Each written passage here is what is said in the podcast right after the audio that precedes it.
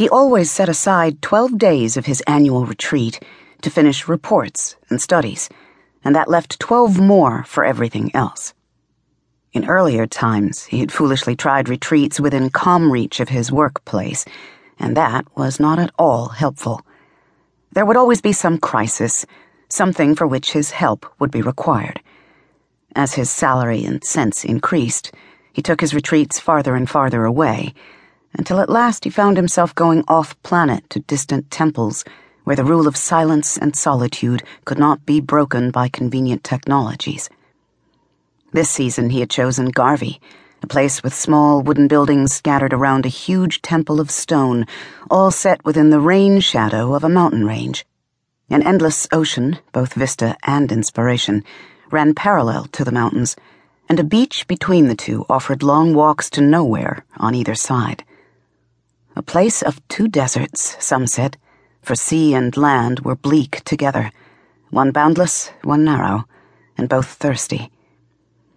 There was a place at home very like it, and that had probably influenced his choice, but the sky was unique. The atmosphere was the cloudy bluish lavender of a recently bioformed planet, and the sun was scorching bright. It was so unlike the cool, strong blues and gentle sunlight of his home world that for the first few days he kept his head down and his door closed till nightfall. On the twelfth day, he took his hand held, replete with work well completed, and put it in the box outside his hermitage door. He cooked and ate his evening lentils, slept soundly through the night, and rose to prepare his morning porridge.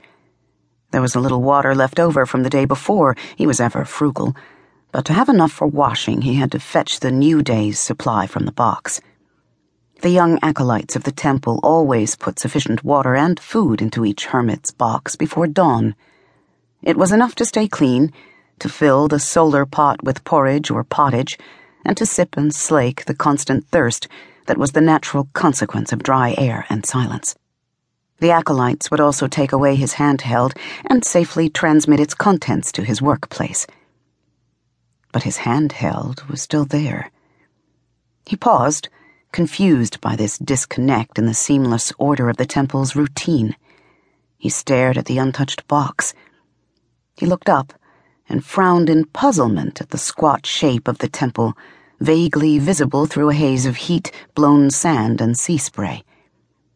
Then he shrugged and went on with his day, a little dustier, a little thirstier but convinced that an explanation would eventually be made manifest. The following morning, well before dawn, the sound of the box lid closing woke him from a sleep made restless by dreams of dryness. He waited a bit, then went to bring in the supplies and drink deeply of the water. His handheld was gone, and a double ration of food sat in its place. He did not even peer into the darkness to catch sight of the tardy acolyte. Order had been restored. Dllenahkh, with your level of sensitivity and strength, you must go on retreat regularly. So he had been told long ago by the guest master of his monastery. You are constantly looking to set things to right, even within yourself.